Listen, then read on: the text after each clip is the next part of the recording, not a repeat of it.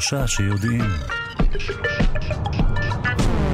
שלום לכם, אנחנו שלושה שיודעים בכאן תרבות. אנחנו בתדרים 104.9 וגם 105.3 נלווה אתכם המאזינים שלנו עד השעה 9 ואתכם הצופים של כאן 11 נלווה בשעה הקרובה ויש לנו היום תוכנית מרתקת.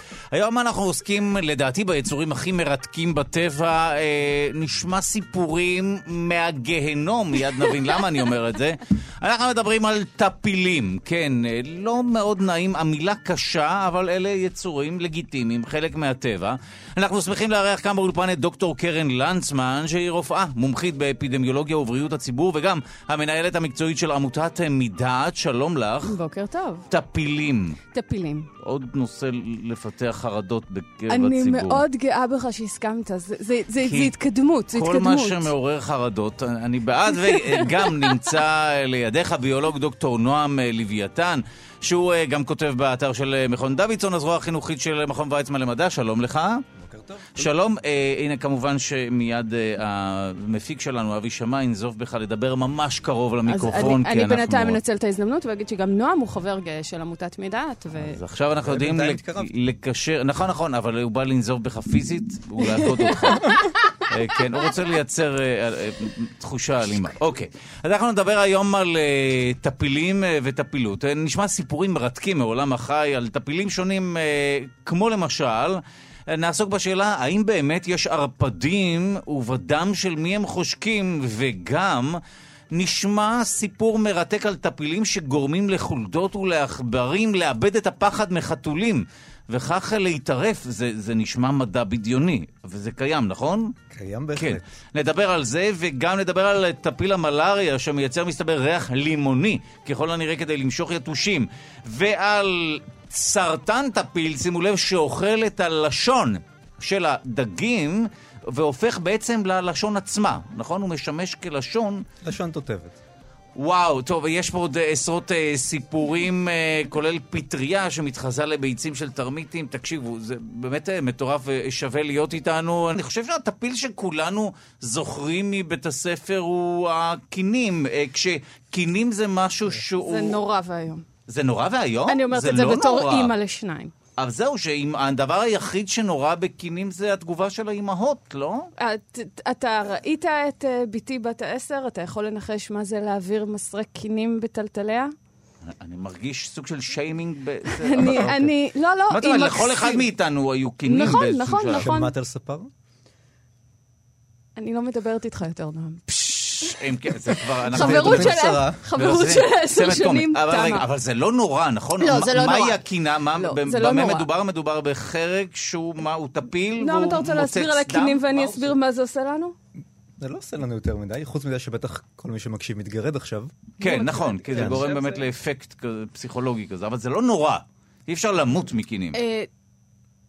זה נורא. נועם, אתה רוצה להסביר על זה- קינים? זה נורא ואפשר למות מקינים. מקיני ראש אי אפשר למות. לא. לא, אבל הן יכולות לגרום להרבה מאוד תופעות לוואי, כולל בין השאר אנמיה, כי יש בהחלט מקרים שתועדו... כמה דם הן שותות? כאשר יש מקרים חמורים, זה בדרך כלל מלווה בהזנחה מאוד קשה, אם זה הזנחה על רקע סוציאל... סוציאלי או על רקע פסיכולוגי, אז יכול להיות מצב שבן אדם ממש ממש מאבד מספיק דם כדי להגיע למצב של אנמיה כרונית. אבל זה כתוצאה מזה. נשמע מצבי קיצון. זה מצבי קיצון, אבל הם תוארו. חוץ מזה, כל הגירודים וכל ה... זה- זה יכול... כל מקום עקיצה כזה שמגרדים אותו עלול להתפתח שם זיהום אז מקומי. את ממליצה לא להזניח ולא להתגרד. אני ממליצה לעשות טיפול באופן קבוע ולהקשיב כאשר אומרים יש מכת קינים בבית ספר, אנא טפלו בילדיכם. אבל תמיד יש מכת קינים בכל לא, בית זה ספר. לא נכון, זה לא נכון. זה, זה שמועות מרושעות שמופצות על ידי אנשי תקשורת חסרי אחריות. אני רוצה להודות לך.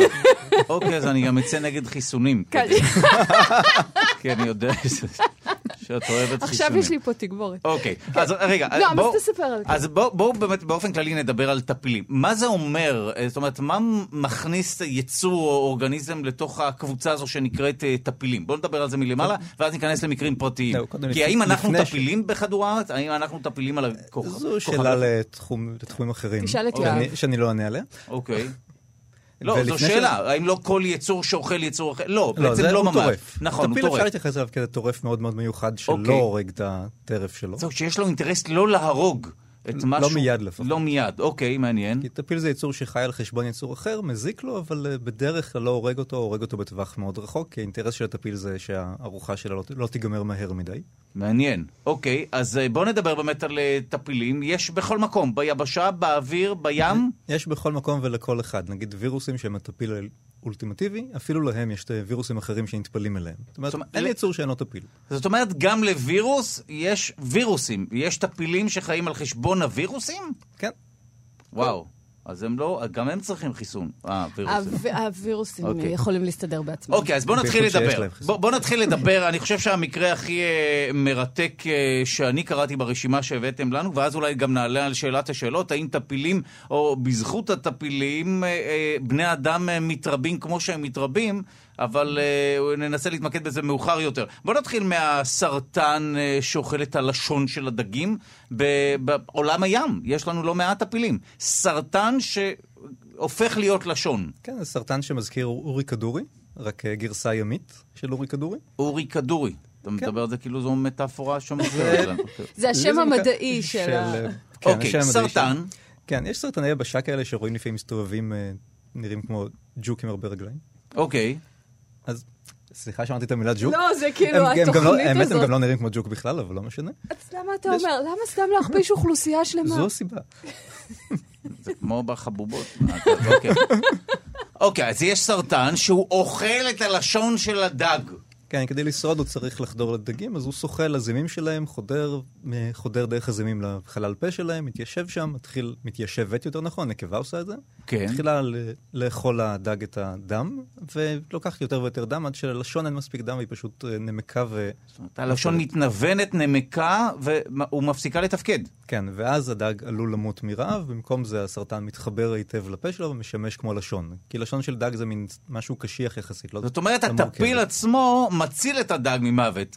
כמעט הורג אותו, אבל אז... ברגע האחרון הוא הופך להיות הלשון שלו, וכך ממשיך ליהנות מדג כן, שאוכל. אבל זה קצת תראה מה גרמת לי לעשות. זאת אומרת, כן. תראה איך הצלתי אותך. לא, לא, לא הייתי מתייחס לזה כמציל את הדג, אה. יותר דואג לאינטרסים שלו. זה מערכת יחסים אה, סאדו, סאדו. מתעללת, כן. מאוד. אכלתי לך את הלשון, הנה אני הלשון שלך. אני הלשון. כן, ו- וכך היצור ממשיך לתפקד. זאת אומרת, הדג ממשיך לתפקד באמצעות הלשון שהיא הסרטן עצמו. כן, ואז מדי פעם דגים אותו ורואים תמונות שרצות ברשת של אה, דג שיש לו לשון עם עיניים ודברים נחמדים כאלה. כן, ראיתי את זה. אני... ל- ל- אה, זה חמוד. בזכות התחקיר שערכתי לקראת התוכנית, לדעתי אתמול אני אמרתי, לא, על זה לא נדבר, על זה לא, זה הכל מגעיל. הנ- אני, אני, אני, יוצא לי מדי פעם להגיד לאנשים, אני הולכת לדבר על משהו, אל תחפשו את התמונות. כן, נכון. תסמכו עליי, אתם לא בכלל, רוצים לראות הטבע אותם. הוא מגעיל. טבע זה מלבד תמונות נוף. מרחוק, הטבע הוא יפה, רצוי מאוד מרחוק, מקרוב כי מזעזע. כשאתה מסתכל מקרוב אתה מוצא עיניים על לשונות של דגים. שזה אוקיי. נראה מגניב. עכשיו, אני רוצה ברשותכם לדבר על אחד מהמקרים שאתם אה, הבאתם אה, לתשומת ליבי, אה, והוא, אה, יש טפילים שמשנים התנהגות של יצורים אחרים. שזה לדעתי אחד הדברים המרתקים, כי אולי זה מעורר מחשבה על אולי אפשרות שאולי גם אנחנו מונעים אה, מטפיל. עוד לא מצאנו כזה, לא. אבל מצד שני, אם הייתי טפיל כזה, הייתי דואג שלא ימצאו אותי. נכון. כן, מעניין. כן. לא. אוקיי. זה היה- זו הייתה הבחנה מאוד יפ- מאוד עמוקה. הטפיל גרם לי להגיד את זה. הטפיל גרם לך להגיד אבל את אני חושב ששווה לכם לשמור על קונפליקט, זה יותר... אה, זה. סליחה, נועם. קולנועית זה מחזיק זה יותר, פרגון פחות, רייטינג. הייתה הבחנה אנחנו. עכשיו במלחמה עם עוד ערוצים, אוקיי. רגע, אז בואו לא נדבר באמת על טפיל שמשנה כן. התנהגות של יצורים. כי אני קראתי על אה, כמה כאלה, אתה הבאת כמה דוגמאות, על על מה אנחנו מדברים. לך לבחור, את רוצה על טוקסופלזמה להתחיל שכיתרת עליה, או כלבת, שהיא מגניבה, ויש אחר אני התפרצויות כלבת. בארץ. אנחנו רוצים זומבים או שאנחנו רוצים חתולים? בואו נתחיל מכלבת, זה נראה לי, זו- אה, נראה לי שיש פה זומבים. אפקט פחד. אוקיי, זומבים. סבבה. ויש. עכשיו כלבת בישראל, אז בכלל. אוקיי, אז גם בבקשה. טוקסופלזמה יש בישראל. אבל היא הרבה פחות מפחידה, זה חמוד ו... כלבת זה וירוס, שאחד הדברים המאוד מאוד מעניינים בו זה שהוא יכול לפגוע בכל היונקים. כלומר, לא משנה, רוב הווירוסים, רוב הטפילים באופן כללי, כמו הלשון של הדג, הטיפה הזה, הוא, הוא ייחודי למין, הוא פוגע בדרך כלל בדבר ספציפי ו- ומתפתח איתו, אבל כלבת הוא וירוס שיכול לפגוע בכולם, כל יונק שהוא. הוא מועבר בנשיכה, הוא, הוא מופרש ברוק, וכאשר מישהו בריא ננשך על ידי מישהו חולה, אז הווירוס הזה נכנס למחזור הדם. כשקוראים לו כלבת, כי מה, הוא בדרך כלל נמצא אצל כלבים, או ש... הוא, הוא נפוץ מאוד באוכלוסיית הכלבים, ומכאן זה מגיע, השם שלו. זה, זה טפיל, לדעתי, הוא תואר, הווירוס הזה, המחלה תוארה כבר על ידי...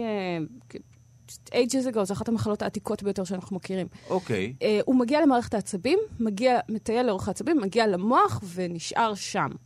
לתקופה מסוימת, תלוי... אותו וירוס, כמה, אותו ממתין וירוס, במוח, ממתין ואז מה? ממתין בסבלנות. וואו, הנה. ואז תלוי כמה אתה קטן, וכמה הנשיכה קרובה למוח. אם אתה מאוד קטן והנשיכה מאוד קרובה למוח, הווירוס מתפרץ מאוד מהר. אם אתה מאוד גדול כמו בן אדם, וננשכת נגיד ברגל, אז זה יכול לקחת כמה שנים עד שהווירוס מתפרץ. שנים, ואז מה קורה כשהווירוס מתפרץ? הנה אנחנו... או, נגיד... זה הקטע היפה. נועם.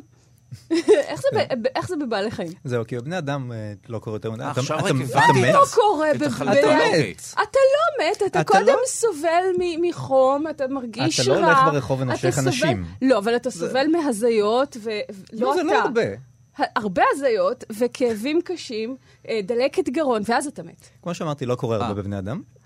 כן. בבעלי חי- בבעלי חיים, בעיקר בכלבים, כי זה הכי פופולרי, אז הנגיף אה, מונע מהם לשתות, בגלל זה קוראים לזה גם הידרופוביה, כאילו פחד ממים. אה, הוא גורם להם. לפחד ממים? או לא- הם לא לא- פוחדים ממים, הוא. מונע מהם לשתות, ואז הם מתחילים. להזיל גם הרבה יותר ריר, כי הווירוס אחרי שהוא מגיע למוח, הוא יורד למטה ומופרש בריר, אז החיות מדבקות דרך ריר, אז לק מכלב עם כלבת בפצע או בכל מקום אחר. אוקיי, ו- או יריקה של הטלף לעין וכל מיני דברים כאלה. אה, יש אוקיי, לא להבחין? יש להבחין בין נשיכת עטלף לבין עטלף שמשתין עליך, או, או לא, לא, אמרתי. יריקה, לא נשיכה. פחות. טוב, הגענו ככה. שמשתין. אה, בוא נראה, רגע, מה זה גורם לבעלי חיים? מה זה גורם לבני אוקיי. אדם? בואו נוציא שורה תחתונה, כי הציבור רוצה להילחץ זהו, כמובן. בעלי חיים בדרך כלל מתחילים להיפרד, אם זה עם להקה, נפרדים מהלהקה, מסתובבים לבד, מזילים ריר והופכים למאוד אלימים, מה שעוזר לנגיף לעבור, כי כשכלב כזה נושך אותך, אז זהו, אז זה. כן, באמת ממש משנה את ההתנהגות שלך לאלים. כן, בעלי הופך חיים. אותך אלים. ומרייר, ככה שהוא גם משנה קצת המראה שלך, גם את ההתנהגות, ומוודא שהנגיף יעבור היטב. הטפיל במקרה הזה משנה את ההתנהגות שלך כך שהוא יעבור טוב יותר, או יעבור בצורה יעילה יותר ל- לבית הבא שלו. נכון. כן. וואו. ובבני אדם גם כן הוא גורם להזיות, הוא יכול לגרום לשינוי התנהגות, אה, הוא גורם לכאבי גרון מאוד קשים, לחום, ובסופו של דבר למוות. מהרגע שהמחלה מתפרצת, נגרם המוות, מגיע מוות. אבל, וזה הקטע היפה, יש חיסון מאוד יעיל נגד כלבת, ככה שבן אדם אה, שננשך, לא. אפשר להציל את חייו, וזה הטיפול היחיד שיש לנו היום. חיסון נגד כלבת. כן, חיסון נגד כלבת, שיש אנשים, ש... כאילו וטרינרים, ואנשים שעובדים עם חיות באופן סדיר, מקבלים אותו באופן רגיל, אבל בני אדם אחרי נשיכה, או אחרי מגע עם חיה שעלולה להיות חשודה, מקבלים, או לפני טיול לאזורים נידחים, גם גם כן. הווטרינרים אחרי נשיכה, זה פשוט נותן להם יותר זמן להגיע לטיפול. נכון. זאת אומרת, חובה לקבל טיפול אחרי הנשיכה. כן, אי אפשר, לא, לא, לא להישאר בבית ולבדוק אם מפתחים סימפטומים, כי אז הסיכוי לחיות יורד לאפס. אבל מה שנחמד זה שכלבת שימשה, הווירוס של כלבת משמש בהרבה מאוד סרטים על זומבים, בגלל שינוי ההתנהגות הזה. זאת אומרת, זומבים הם יכול מאוד להיות שהם תולדה של אה, מחלת הכלבת, או הווירוס עצמו? יש הרבה סרטים, הייתה תקופה מעניין. מאוד ארוכה, עברנו כמה ז'אנרים בסרטי הזומבים. בהתחלה זה היה הפחד מהקומוניזם, ואחרי זה זה היה קרינה, ועכשיו, ואז הייתה תקופה מאוד ארוכה של וירוסים, שאנחנו כבר סוף סוף רואים את הסוף שלה ועברנו לפטריות. אבל בתקופה של הווירוסים, הרבה פעמים מעניין. דיברו על וירוס של כלבת, כי הוא מגיע למוח, כי הוא גורם להתנהגות בלתי צפויה, וכי הוא גורם לבעלי חיים אמנם, לנשיכות יתר, שזה מה שמעביר אה, אה, זומבים. ובני אדם שחולים בכ- בכלבת, הם לא נושכים אחרים? לא כל כך. לא כל לא, כך. לא, סייגתי. לא בדיוק מאפיין סטנדרטי של אוקיי. כלבת. אז בואו נערוך אה, סיכום ביניים של מה שבעצם למדנו כאן. אנחנו מדברים על טפילים, אה, אורגניזמים שהם טפילים, חיים על חשבון המארח שלהם, די- דייקו אותי אם אני לא אה, מדייק במושגים עצמם. יש להם אינטרס, כן, לשמור על הבית המארח או האורגניזם שמארח אותם, כדי שהוא לא ימות, ואז גם הכל מת, נכון? זה לשמור- ימות מהר מדי. נכון, שלא ימות מהר. אה, דיברנו פה על, אה, התחלנו לדבר קצת על אה, קינים, שזה טפיל שכולנו אה, מכירים מתקופת ואוהבים. הגן או בית ספר. כן, זה סתם היסטריה של אימהות. אה, מה שאני זוכר, טראומת ילדות, אה, סתם. אה, דיברנו על סרטן, שאוכל לשון של דג והופך להיות בסופו של דבר הלשון עצמה כדי להציל את הדג מפני מוות, אבל עדיין הוא ממשיך לעקוץ אותו. אז בואו נדבר על עוד טפילים מרתקים. דוקטור נועם לוויתן, אתה חמוש בשלל סיפורים מזעזעים על טפילים. יש את ה- נחמדים, כן. הבעיה זה נחמדים. יש את אוקיי. הפטריה של הזומבים. זהו, לפני הפטריה שמתחזה לביצים, כן. ובהמשך לכלבת, אז אה, היום זומבים זה ב... פינג. לזה? איפה? מה?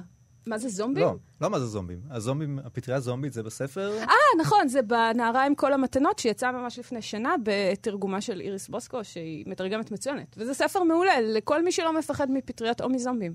אוקיי, אז... אה, או מבני אדם. או, או, אוקיי. או אם אתם ממש לא אוהבים מישהו, אתם יכולים לתת לו את הספר כדי שהוא לא יישן בלילה. אה, זה ספר מעולה. רגע, על מה אנחנו מדברים? זומבים.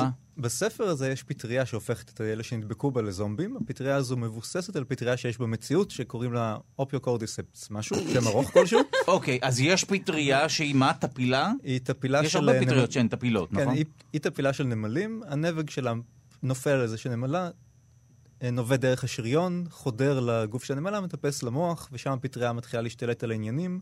הפטריה משתלטת על המוח של הנמלה, ומה עושה ל- למוח של הנמלה או לנמלה? זה, זה אפילו לא הקטע הכי מזעזע. אוקיי, אה, זה לא מזעזע עדיין בכלל. לכן זה לא הקטע המזעזע. מעניין. כשמגיע הזמן להתרבות, היא גורמת לנמלה לעזוב את החבר'ה שלה, לטפס אה, גבוה למעלה, להיתפס לעלה ממש ממש חזק, כדי לוודא שהנמלה לא תעזוב את זה, גם הפטריה מפרקת את השרירי לסת, אז היא נשארת מכווצת היטב ומחוברת לעלה, כן. ואז הנמלה מתה, פטריה בוקעת לה מהראש אה, עם גוף פרי נחמד ומפזרת נבגים על כל הפטריות של, על כל הנמלים זאת שלמטה. אומרת, הפטריה הזו משתלטת על הנמלה, משנה כמובן את ההתנהגות שלה, הנמלה עולה למעלה. עולה למעלה כדי שהיא תוכל להגיע רחוק, ואז הפטריה עושה פוף לכל הנבגים שיכולים לשרוד הרבה דרך זמן. הראש. כן, ואז זה מתפזר וואו. למטה ויכול להדביק זה- מלא מלא נמלים. מזל שאין כאלה פטריות שעובדות על אמיתיות. בני אדם. אז זהו, שבנערה עם כל המתנות, אחד הדברים היפים הוא שהסופר אמר, מה היה קורה אם לפטריה כן, הזאת... ש, שזה באמת כל כך מזעזע ויצירתי, הטבע כל כך יצירתי, שבאמת אפשר לגנוב במרכאות אה, סיפורים אה, אמיתיים מהטבע, ולהשלים אותם. ועשו את זה, שים לב שהפטריה הזו, אמרנו שטפיל בדרך כלל לא הורג את המאחסן, כאן הפטריה הורגת בכוונה את המאחסן שלה.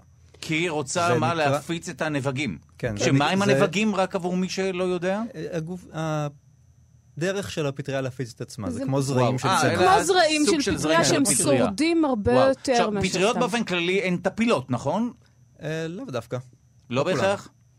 הפטריות שאני מכירה הן טפילות, לא, יש אבל... הרבה שהן סימביוטיות שמשתפות פעולה, כמו אורניות נגיד שיש להן שיתוף פעולה עם צמחים. יש הרבה פטריות שיש להן שיתוף פעולה עם צמחים. פטריות שאנחנו מכיר- אוכלים בדרך כלל? אני, אני מכירה אה, פטריות. שגדלות לנו בין האצבעות, אז אולי זה פחות. זה פחות, או שגורמות? למחלות למרות קשות. שמישהי עשתה מזה, טוב, לא- לא משנה. אני, כן, לא, לא משנה. Why would you say something like that? הפסקתי באמצע. רגע, אל תכריחו את החבר'ה במודיעין להוסיף כתוביות באנגלית. זה עלויות הפקה שהם לא יעמדו בהם. אז טוב, בואו נעצור לרגע את הצ... אתה רוצה להשלים אני רוצה בבקשה? להשלים על כן, הפטריה כן, הזו. בבקשה. שהוא- אז כן. יצור טפיל כזה שבשלב מוקדם, נגיד שהנבק צומח או שהוא צעיר, גר- גר כמו טפיל בתוך המאחסן, ואז כשמגיע הזמן להתרבות הוא הורג את המאחסן שלו, בוקע נכון. החוצה, זה נקרא פרזיטואיד, זה דומה לטפיל. ואמרת שאפשר לגנוב סיפורים, הנושא השמיני הוא כזה. הוא גדל בתוך איזה משהו, ואז בוקע החוצה. אה, יפה, הוא גם טפיל, נכון? כן, הוא-. מועתק מצרעות טפיליות שעושות את זה, שלהם אפשר לעשות 300 תוכניות שלמות. כן, שיש באמת צרעות טפיליות, נכון? אני גם ראיתי שאחד מהסיפורים אה, ששלחת הוא... אבל אם העלית את הנושא השמיני, זו באמת שאלה מעניינת, כי הוא אמנם משתמש בבני אדם או בחיות או משהו כזה בתור שלב אחד ב- ב- ב- בביולוגיה כן, שלו, פרזיטואיד, ואז חי חופשי. ואז הוא חי חופשי. אה, זאת אומרת, כן. הוא לא זקוק לבית לא צריך מארח. אותו. זה ההגדרה של פרזיטואיד. בשלב הצעיר הוא אה, חי. כטפיל, ובשלב. הבוגר הוא חופשי, ובמקרה מאוד אכזרי. טורף. איך אתם מתמודדים באמת עם המוסריות שבטבע? בטבע, המוסר שאנחנו מנסים כבני אדם אה, להאמין בו, לחשוב שכך נכון לחיות, אין את זה. זה מאה אין אחוז מוסריות. אכזריות. לא צריך מוסר בטבע. לא טבע צריך. זה טבע. את, אתה לא מצפה מהטבע להיות מוסרי כמו שאתה לא מצפה מתינוק בן אה, שנה לפתח נוסחאות מורכבות במתמטיקה. אתה שמח כשהוא עושה את זה, אבל בעיקרון זה לא נמצא ב-to-do list שלו. סליחה, בדברים לעשות שלו. אפילו שבחיות חברתיות יש דברים שדומים למוסר, אבל בטפילים יהיה קשה למצוא את זה. אבל מעניין. יש טפילים שמשתפים פעולה ביחד בתוך הגוף של כן, המאחסן מאוד שלהם. מה זה אומר? הם, אה, יש צירה, שאני לא זוכר את השם שלה, שבתוך הזחל שהיא חי... צירה פרזיטואידית, היא תהרוג את הזחל בסוף. היא. זה הרבה מאוד מהצאצאים של הצירה חיים ביחד בזחל, חלקם כחיילים שמגינים מטפילים אחרים.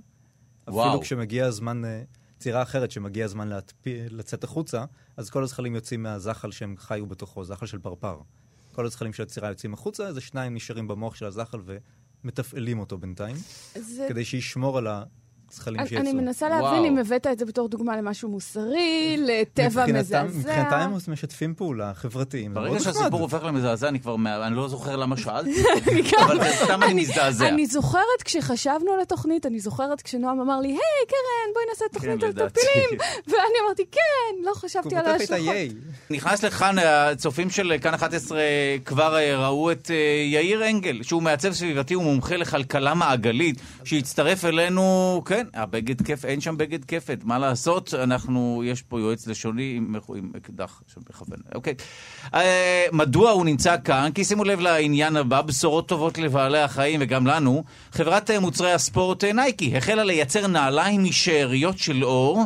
אה, ובכך היא מסייעת לצמצם את הנזק הסביבתי שנגרם בין היתר על ידי תעשיית האופנה. כמובן שראוי לחדול משימוש באור באופן כללי, אבל מדובר בצעד חשוב בכיוון הנכון, ובאופן כללי יש גישה לאחרונה שמנסה באמת להילחם בנזק הסביבתי הגדול שתעשיית האופנה אה, גורמת, אה, וייצור הבגדים ומוצרי ספורט וכולי, וכאן אתה גם נכנס לתמונה. אז בואו אולי תסביר לנו מה המהפכה הגדולה, ואני רואה שאתה גם חמוש במגף, חמוש בנעל, כן. בנעל. אה, הנעל הזאת היא לא נעל חדשה בכלל, היא נעל יותר ישנה של נייקי, אולי אני אדבר עליה. כן, בוא נראה אחר אותה. אוקיי. אם אין פה לפחות דוגמיות מזון, כפי שמקובל לא, בתוכניות בוקר, לפחות יש מגף או נעל. בטוחה מטפילים. אה. ממה היא עשויה? אה, מה, מה... היא עשויה, הנעל הזאת היא נעל מלפני איזה 7-8 שנים. לא לבשו אותה, אז בגלל זה היא נראית חדשה. Mm. היא נעל של נייקי, היא לא עשויה מאור, זה דמוי אור, אור אוקיי. סינתטי. ו... אז אני- מה הבעיה? אני- מדוע לא משתמשים באור סינתטי? אם זה קל לייצר אותו וכולי, מה, זול יותר?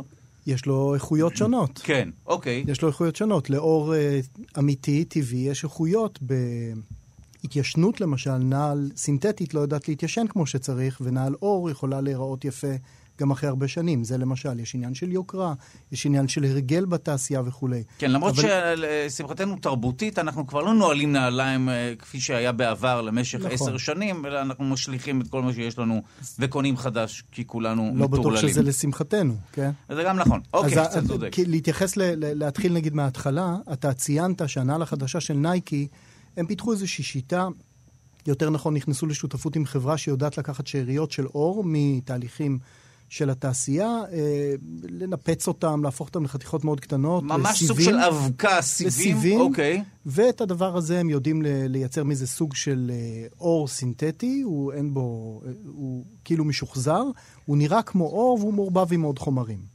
עכשיו, הסיפור הזה הוא נהדר בשביל לפתור את הבעיה של שאריות האור. הוא לא פותר את הבעיה מלכתחילה. אוקיי. והדו, והשיטה שאני מתעסק בה... אז זהו, ש... בוא, כן. בואו נסביר באמת גם לצופים וגם למאזינים, אה, שאתה חלק משיטה, או לפחות אה, מייצג שיטה, שנקראת מעריסה לעריסה, נכון? אה, באנגלית, From זה- זה- cradle ת- to cradle. בדיוק. זה, מה זה אומר? זה על רגל אחת. כן. אה, זה אומר שהיום כל התעשייה שלנו, כל דבר שאנחנו מייצרים, זה לא משנה אם זאת נעל או עיר, היא מיוצרת במחשבה שהיא תגיע להטמנה, לפח. היא לא מיוצרת בשום מחשבה שיקרה איתה משהו כמו בטבע, ששום דבר לא מגיע לפח. בטבע הכל עובד בצורה מעגלית. כן, מעניין. הרעיון שלנו הוא בעצם, אה, ואני עובד עם האנשים שפיתחו את השיטה הזאת, אה, לנסות ולשנות את התעשייה האנושית, את העשייה האנושית, שהיא תעבוד בחיקוי של הטבע. אין זאת לנו אומרת, סיכוי, דרך אה, אגב, איזשהו כן, מבנה מעגלי לחייה של נעל או חולצה. או עיר, או מעניין. מיקרופון, או סמארטפון. אה, מעניין. שהי- והרעיון הוא, אה, הוא רב-תכליתי, בוא נגיד, ורב-שכבתי, כי אתה רוצה שזה לא, אתה לא רוצה להסתובב עם נעל 15 שנה. אתה צריך להתחיל לפתח פה מודלים עסקיים, איך מייצרים, מאיפה החומרים, והכל בשאיפה לאיכות של חומרים. כדי, שוב, שלא נפעל בשיטה שרבים מאיתנו פועלים, זאת אומרת שאנחנו מייצרים כל מיני מוצרים שבסופו של דבר הם לא מתכלים או מוטמנים וכולי, פשוט אנחנו זורקים אותם לאשפה, כן, כי- והם פשוט נתקעים זה בכדור הארץ. בעיקר בגלל שהשיטה הקיימת היא אידיוטית. כן. ללכת ולייצר המון המון דברים, חומרי גלם שלעולם לא יתכלו, אנחנו חוז... מקבלים אותם אחר כך בחזרה במזון שלנו. במים, הם- במזון, במים, כן, במזון, ודאי. באוויר. נכון. אז uh, זה פשוט uh, לא רעיון כזה טוב. אנחנו נורא התרגלנו לזה. זה, אבל עוד פעם, זה הרגל שיכול להיות שאפשר לשנות, ואנחנו מנסים לעבוד עם חברות, עם ממשלות, עם, עם ערים, כדי לעשות את השינוי הזה. אוקיי, מעניין. יש הרבה, רוב החברות הגדולות היום מבינות, את החשיבות... את הכיוון. באמת, כן, מעניין. הן מבינות את זה כבר ממזמן. אני, רק לגבי נייקי למשל, כן. בסרט שהיה על השיטה הזאת, אה, מהריסה להריסה, בשנת 2001 נדמה לי, הסרט נפתח בזה שנייקי מבינה שיש לה בעיה. והם מראיינים אנשים מנייקי העולמית, כן? זה לא אה, עליהם. והם אומרים שכל פעם שאנחנו מסתובבים עם נעל, אנחנו הולכים עם הנעליים שלנו, אנחנו בעצם שוחקים את הסוליה, היא הופכת לאבק של גומי, ואנחנו נושמים אותו. אוקיי, ואוכלים וואו. אותו. זאת אומרת, אנחנו בעצם, כמו מחק כזה, אנחנו משתמשים בזה. זה כמובן, למרבה הצער, לא ממש תוכנן לנשימה. אז אנחנו בעצם פוגעים בעצמנו, וכשאנחנו גומרים עם זה, אנחנו הולכים למלא את המחסנית בנעל חדשה. וכמו שאמרת, אנחנו רק מאיצים את זה כל הזמן, ואנחנו מתחילים להחליף אה, דברים גם בלי שיש צורך להחליף אותם. סמארטפונים, נעליים וכו'. טלפונים בדיוק, כן. טלפונים, לא. בדיוק. ואנחנו לוקחים עוד ועוד ועוד חומרים, הם עוד מגיעים לפסולת, אנחנו, אנחנו כבר הגענו למחסור אדיר של כל דבר. אין יותר מים, חול, חומרי גלם נדירים וכולי וכולי. אולי זה מתחבר לנושא הטפילות של בני אדם. בדיוק. לא, אני, אני חושבת על זה שהטבע לא מנצל מחדש דברים, פשוט יש טפילים למיניהם, יש פטריות, יש וירוסים, יש חיידקים, שאוכלים את כל הדברים שהיו, ואז אבל- יצורים גדולים יותר אוכלים והם אותם. חלק מהמערכת. המערכת התגמשה כדי ש... כאילו, זה, זה, זה לא שיהיה... אבל אולי, לא, אגב, לא אפשר זה יותר לחשוב. בכיוון הזה, זה, כן אפשר זה לייצר... היופי של כן. הדבר הזה. כן, השיטה הזאת היא שיטה, מה שנקרא, ביומימטית. היא, באה לחקות את הטבע. הטבע הוא. קצת יותר מדי, הוא יותר חכם מאיתנו. אבל אי אפשר באמת אה, להנדס גנטית חיידקים שיאכלו פלסטיק? או- יש- יש- באופן כאלה. טבעי, יש אה, אה, כן? יש זכלים שיודעים לעשות את זה. אני מניח שעוד פעם, ש... אז הנה, ל- נפתר לפי תפיסת העולם שלי. ואני לא אתווכח עם, אה, אה, אנשים שבאים מהתחום הזה, אבל אם אתה מהנדס דברים בתוך כן. מערכת מושלמת, כנראה שאתה הולך לעשות איזה נזק, כי לרוב אין לנו מושג ירוק מה אנחנו עושים. אוקיי. אה, יש, יש שני סוגי פתרונות עיקריים שהיום מתעסקים בהם, נגיד בנעליים, כי בזה אנחנו מדברים היום. אה, הנעל הזאתי למשל, אה, היא בעצם עשויה, יש פה חלק שלמי שלא רואה, כן. שהוא נראה כמו ריצ'ראץ'. אתה לא יכול לפתוח אותו באופן... הסוליה כן. מוצמדת להמשך לגפה, הנעל לחלק באמצעות... העליון של הנעל. כן, באמצעות סוג של ריצ'ה, תפירה כזו מיוחדת. זאת תפירה מיוחדת, כן. והנעל, במקרה הזה הבאתי בגלל זה את הנעל הזאת, כי העיצוב פה מאוד מאוד ברור בשביל הצורך הזה. כי אני לא יכול לפתוח את זה, אם אני אפתח את זה, זהו, זה מתפרק. זה מתפרק מהסיבה שפה הם עבדו על הסוליה ועל הגפה, והגיעו לחומרים שאפשר למחזר אותם עוד פעם ועוד פעם, בלי להזיק. אפשר ליצור חומרים ש... מעניין. אוקיי, השאלה לא כמובן אם זה לא ישתלם טוב. להם, או שאם. אפשר עכשיו, קנסות. הרעיון, אבל- הרעיון שלהם היה, המודל הכלכלי שלהם היה לה- להגיד לך, אם אתה מחזיר את זה, זה אמריקאי, ואמריקאים מאו- מאוד אוהבים את הקטע הזה, תחזיר את זה, תקבל חמישה דולר refund, החזר. אוקיי, מעניין. אוקיי, יצרת פה איזשהו תמריץ ל, ל, לקהל, יכול להיות שבאירופה נגיד זה לא היה עובד, בישראל אני בספק, ומחזירים את הנעל, הם מפרידים, מחזירים. אבל אתה צריך שיתוף פעולה של אנשים. במה שאני מדבר, כן. ובכל העניין יש פה אה, שותפות טוטאלית של הרבה מאוד אנשים. כן. כמו שהזכרת בטבע, כן? יש את הפטריה שאוכלת את זה, שאוכל אותה, ו- והמערכת מתחילה לעבוד. הסוג השני של נעליים, הוא נעליים שהם נעליים שעשויים מחומרים ביולוגיים. יש אפשרות לעשות פלסטיק ממקור ביולוגי, ואז הפלסטיק הזה יודע להתקמפס, יודע להפוך דשן. אוקיי. בטיפול מיוחד כמובן, לא בזמן שאתה נועל אותו וכולי, אבל עוד פעם, צריך שותפות, צריך מהלכים הנה, הם, הם ומערכים. כבר מדמיינים אדם שהולך עם נעליים שמתכלות לא, תוך לא, כדי אנחנו, הליכה. אנחנו, הם כבר מתכננים איך לעכל את הנעליים. אבל... אנחנו, חושבים על לדעתי- הדברים שיגדלו בתוך הדשן, המותאמים ספציפית לפלסטיק, שבעוד 20 שנה, 30 שנה יהיו לנו בעיות אחרות איתם. יכול להיות, בסדר, אבל, אבל בואו בוא נפתור זה... בעיות קיימות כדי ליצור חדשות. מה אכפת לנו? כן, למה ש... למה ש... זה- בוא, בוא ניתן אני לטבע מסתכל על זה לאתגר בתור אותנו. פתרון. כן, אבל יש משהו, אי אפשר להתעלם מהגישה החיובית הזו. לא, שבאמת- ברור, אה, מחזור זה חיוני, ואנחנו כן. מנצלים את המשאבים שלנו בצורה פסיכית. אם יואב היה כאן, יואב היה אומר... אה, יואב אה, אה, זה אישך כמובן, אכן, מי מי ש- שבחר מי בך. שכרגע ברגעים אלה ממש מפזר את הילדים לבתי הספר, מכין להם ארוחת בוקר, אני מקווה שבסדר הפוך, והכול. אה, כן, והוא מהנדס חלל, והוא, והוא היה אומר, אה, ההליום נגמר בגלל קריאת בפסיכיאטר, יש לנו בעיה עם מתכות נדירות, כמו שציינת. כן. בדיוק. אבל הסיפור הוא שאת אומרת, יהיה, נעשה כזה דבר ותיווצר בעיה אחרת. בשביל זה העבודה הזאת, העבודה שלנו, אנחנו עובדים עם ביולוגים, כימאים, מהנדסים, כדי לפתור, כדי לנסות לחשוב כמה שיותר. הכוונה היא אנחנו לאנשים. רציניים, לא כמוכם. לא, לא כמונו, ביולוגים, רופאים. ביולוגיה אמיתיים. עם ביולוגים סיפורים. על צרעות וטפלים. דווקא אוקיי. נשמע לי שהמקצוע שאתם מתעסקים עם מה שהספקתי לשמוע בדרך ברדיו, אה, דווקא קשור לא. מאוד לעניין הזה, כי המחשבה היא כמובן שאם אנחנו עכשיו מייצרים איזשהו סוג של פלסטיק שצריך להתעכל על ידי אה, בקטריות למשל, אנחנו יוצרים בעצם איזשהו משהו חדש. כן? צריכים לקחת את, ה... לקחת את ההבנה של איזה חומרים אנחנו מכניסים פנימה. מעניין. אבל לפחות יש פה איזושהי מחשבה מה הולך לקרות. Uh, כמובן שיש הרבה מאוד עשייה אחרת, גם העשייה הזאת של נייקי שציינת, של מוצאים איזושהי דרך להשתמש כן, בחומרי קודם כל גלם. זה באמת ראוי לציון וכולי. ושווה לתמרץ אה, חברות כאלה, ולעודד צריכה של מוצרים שהם תחת התקנים האלה, זה כן חיובי יש, מאוד. לה, יש להם סיפור יפה, ואנחנו אוהבים סיפורים יפים. נכון. והם חייבים לספר לנו את זה, כי מאוד קשה לנו לשתף פעולה מאיזושהי סיבה. Uh, והם צריכים את שיתוף הפעולה שלנו. עכשיו תחשוב שצריך לעשות את זה בכל מאות ומיליוני המוצרים שמיוצרים כן, היום השאלה בעולם. היא אינטרס של מי, אה, זה בדרך כלל מדינות, ממשלות, אה, שלנו. משרדי בריאות, כן, כן, ודאי. כולנו. של כולנו, זה נכון. בסוף בכל המקומות האלה אנחנו יש צריכים אנשים. להתאגד, אבל נכון, אוקיי. השאלה שלי היא אחרת. אתה מדבר פה על ה- על האופנה, אבל אני יודעת שיש הרבה מאוד תעשיות ש... אוי.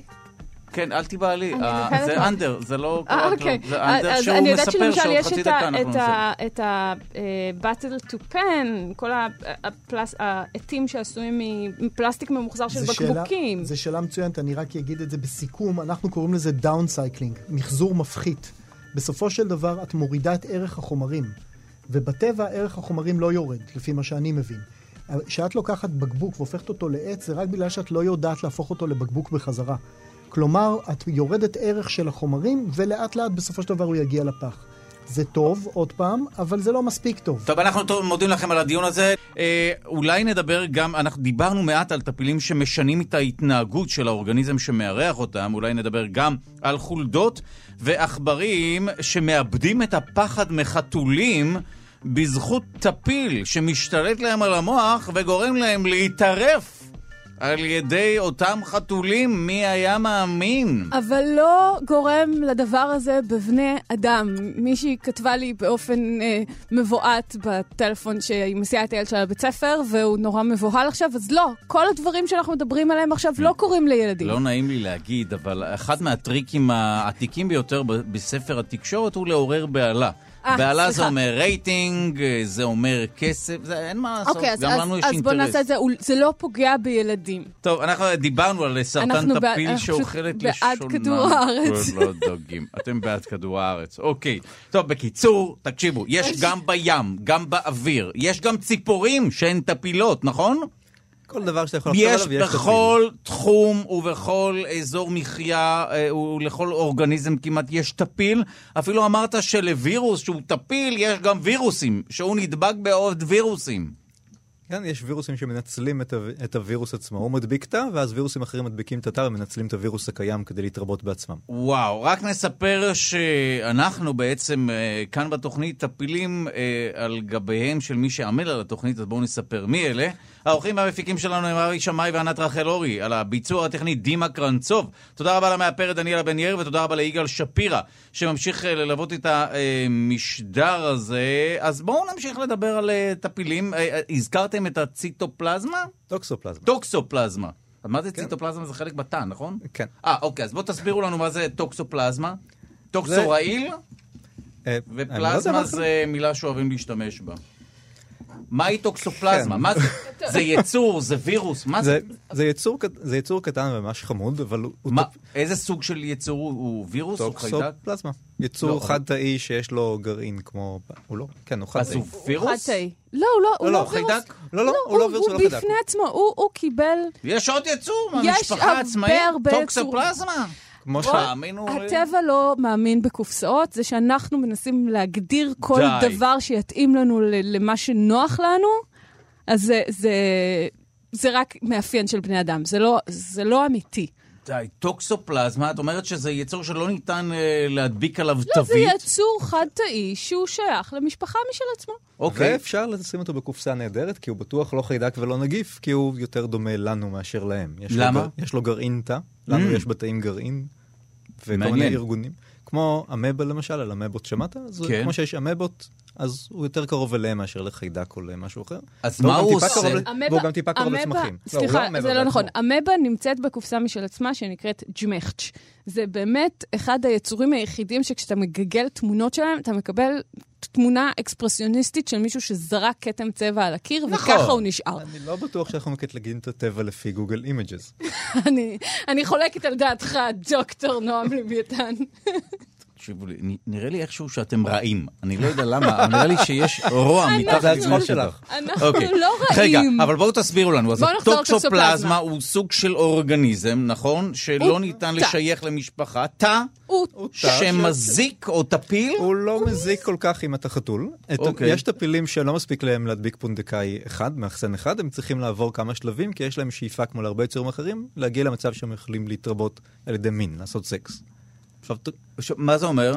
אה, טוקסופלזמה, היא צריכה להגיע למעיים של החתול כדי לפגוש טוקסופלזמות אחרות ולהתרבות אה, ברוויה מינית. אוקיי. כי לסקס יש הרבה יתרונות שאולי נגיע אליהם אחרי זה, חוץ מה-obvious. לטוקסופלזמות יש יתרון בהחלפת גנים ודברים כאלה. רגע, אני מנסה להבין. אז הטוקסופלזמה זה משהו שמה, נכנס למעיים של חתול? כדי אה, מה? בואו ננסה לחלץ של סיפור סדור, והנה היא צוחקת. טוב, יחסי מין.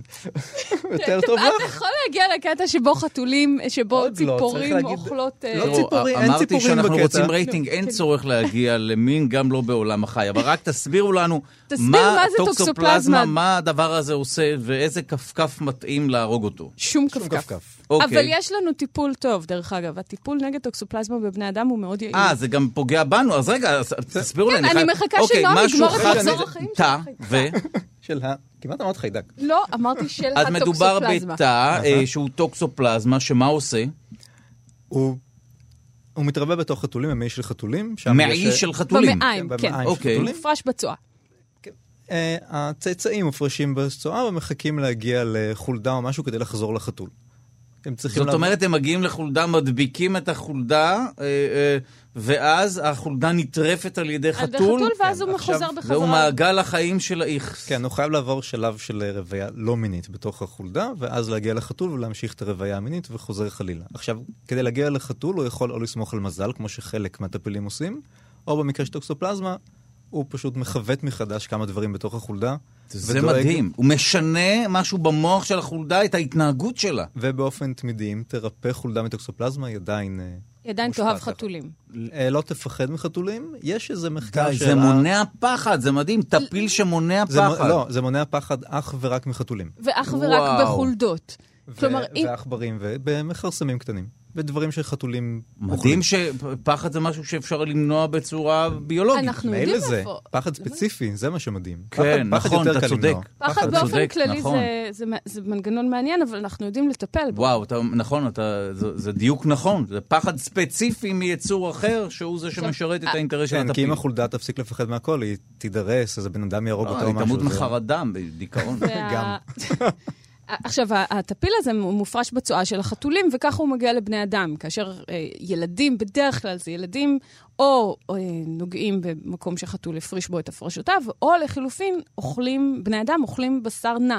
שזאת הדרך הכי נפוצה להידבק. שזו הדרך הכי נפוצה לא בעולם להידבק מה... בציטופלזמה? טוקסופלזמה. נגיד לא הצרפתים. בגלל זה מלאים בטפיל הזה. רגע, טוקסופלזמה זה טפיל שנמצא גם בבשר נע, בבשר נע, נכון. ולכן עדיף לא לאכול כזה. עדיף באופן כללי להימנע מבשר נע, זה הדבר שנושא מחלות שאנחנו לא נדבר עליהן בבוקר כדי לא לגרום לאף אחד גם דברים אה, מזעזעים. גם דגים נעים. דגים נעים זה מזעזע, יש כל מיני דברים מזעזעים. בואו לא ניכנס לזה, לא לאכול בשר נע יש באופן ציבור כללי. שאוכל. כן, יש את המחלות של היידיש שמאמה, שהיה בניו יורק, שהם תמיד טעמו שהם הכינו את הדג, הם טעמו את הדג הנע טיפה, ואז נדבקו בכל מיני תולעים. אה, בקיצור, אם נחזור- הנע? אם נחזור בחזרה לנושא של בני אדם וטוקסופלזמה, את אומרת. שיידיש שמאמה זה לא בני אדם? כשבני אדם נדבקים, לא, אני אומרת שדיברת על דגים, אז זה כבר לא טוקסופלזמה. יונקים ימיים, כן. אני צריכה מעגל חברים חדש, אפשר לפרסם הודעה, אני צריכה חברים חדשים. אז זה מפתיע אותי שיש לה חברים, אני מודה שאני לא... כבר לא.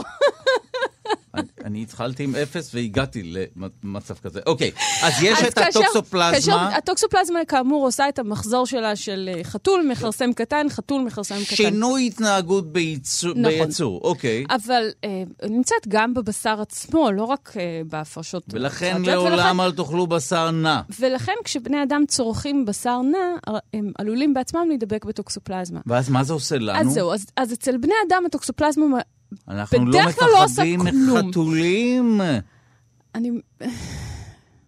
אני לא הולכת להתייחס ל... לא, שאמרתי אוקיי. בעיקר בשר נע. לא, לא, מעניין. אוקיי, אז מה לא זה עושה לנו? אנחנו לא מפחדים מבשר נע יותר. אגב, לא של חתולים.